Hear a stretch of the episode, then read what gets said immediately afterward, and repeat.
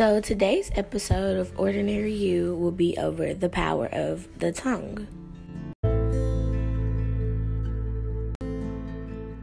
The words you speak become the house you live in.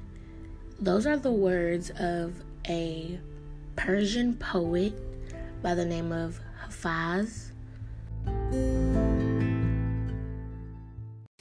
The power of the tongue is so important because, like he said, the words you speak will become everything about you. It will become everything you do. It'll exert your toxic traits. It'll give negative energy. It'll accept the people that you attract because of the things that you say. Like, it literally speaks life over yourself. So, because the power of the tongue has so much meaning behind it, we're going to talk about it today. In the seventh grade, I attempted to commit suicide for the first time. First and last time. But say I got home from school, because I typically got home from school first. And um, yeah, I attempted to do it. It didn't work out. And the next day, my mom checked me out of school. My mom had no idea that this happened. But uh, my mom checked me out of school early this day like the next day, and she was like, "I seen you been going through a lot, so we're gonna take a mental a mental health day." And I was just like, "Okay, you know, going along with it." At this time, uh, in school, I was being bullied, and I was like, coming to the realization that the people who were my friends weren't really my friends, right? So me and my mom go to McAlister's Deli right? I don't know if it's in other places, but I know it's throughout the South. But um, yeah, we went to McAlister's Deli and we sat down, we ate. And if y'all know anything about McAlister's Deli, they're known for their sweet teas. They're these huge drinks, but their sweet teas are amazing. And so when we left the restaurant, we um, had our sweet teas, and my mom drunk her drink but I was just looking at her, you know, we were just in the car just hanging out and she drank her drink and she was like, Shantis, is this cup half full or half empty? And I looked at the cup and I was like, Mom, what are you talking about? It's both, you know, being a typical, really mad, mad seventh grader. That's what it was. And I was like, she was like, is the cup half full or half empty? She would not stop asking me until I answered the question. Eventually, I was like, okay, it's half empty. And she was like, okay, because that is your answer, I need you to understand that you need to change your mentality of the way that you think. And I was like, what? Like, I looked at it and I was like, how is me looking at a cup half empty a problem? She was like, if you look at that cup and you see it as half empty, then that's how you see life. You know what I'm saying? Like when you have a problem and it doesn't go the way that you want it, it's negative or you see something as not being fulfilling. She was like, you need to change the way that you think or the next years of your life or maybe the the rest of your life you're going to continue to think this way. And at the moment, I didn't show like any form of emotions, but those words hit home so hard for me. So, with that being a piece of my story, I wanted to talk about ways we can adjust that mentality because for me, that conversation, like I said, happened in the seventh grade, and I'm 23 now. That conversation plays in my head often, and that conversation um, really changed my life, if you really want to be honest. And so, since it did, we're going to talk about the things that that the negative mentality affects, right? Because when you continue that's a negative that's a that's a toxic trait. Let's just be realistic. That is a toxic trait. And that's one of the first toxic things that you do to yourself. Because and I'm I'm not gonna say that I don't do it because I still do sometimes and then I catch myself and I be like, hold up, Girl, you remember who you are? Next case it's going to get better. Every situation is going to improve. That's the first thing that I will say. And you have to go in with that mentality even if it feels like your world is turning upside down. Right? Because my how my personal higher power has always taught me that faith is everything and you have to believe in what you want to happen. You have to believe in the outcome that you want to happen. Like, you worked hard, therefore, your hard work will show. You bust your butt this semester Therefore, your grades at the end of the semester will reflect that your GPA will improve. You will end up getting that scholarship because you earned it. You will end up getting that grant because you earned it. You will get accepted into that program because you did it. You got that degree is yours, so take it. Okay?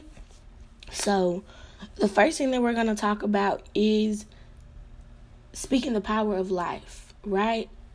Your life is everything. Your life is you. Your life is what you give to the world.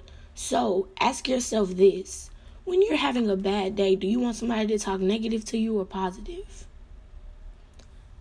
Once you ask yourself that, ask yourself which question, which person are you? Which, which person are you? When somebody comes to you and they talk about how their relationship with their um partners going bad. Do you be like yeah girl um he ain't fill in the blank and blah blah blah. When in reality you need to be like sis you see the signs you know what i'm saying? Do what you think is best for you. You know what i'm saying? Do what you think is best for you. Do what makes you happy instead of telling them that they need to stick it through or hard times will be there. Nah, bro, if you want to leave, leave. All right? Like recently um I realized that for some people I personally was this person and I was the toxic person in our relationship.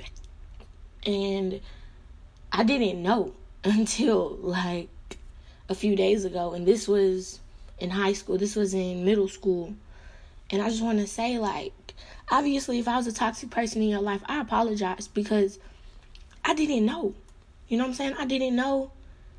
And I don't want it to seem like I'm talking positive and treating people how you want to be treated now when in reality I used to hurt you or I still do. Like tell the people who make you feel some type of way that that they're making you feel some type of way because sometimes they don't know or sometimes they do and they don't care. So for those people it's either going to improve or you got to cut them off. Let's just be real. Right? Be selfish to who has access to you. That is one thing that you can do to protect the power of your tongue. Be selfish of who has access to you. Be selfish over you. Right? So, if you know that the person that you're conversing with or in your friend group is always just like snooty or they always have an attitude. They're always mad. They're always negative. They always just, they're always wishing negative thoughts on people. Push them out of your life or tell them how you feel. And if they, they're not doing something productive, man, you gotta go because you don't need that energy. Eventually, the way that they think, the way that they think is gonna rub off on you. And that's not cool either. So, some of the things that I have found that protects the power of my tongue and the power of my energy is the first thing is saging, and the second thing is painting. And I found both of those fairly recently, and they help a lot. So, for me, painting immediately takes away my anger, and I wish I would have found it at a young age, but I didn't.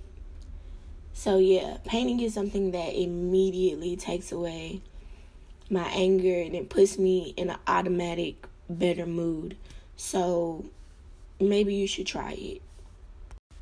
The second thing I do is sage, and I personally I personally use blue sage over white sage because white sage is a sacred plant to Native Americans. I'm not a Native American, so I don't want to disrespect their rituals and the things that they have gone on. So, um, with blue sage is good for healing and cleansing and cleansing rituals.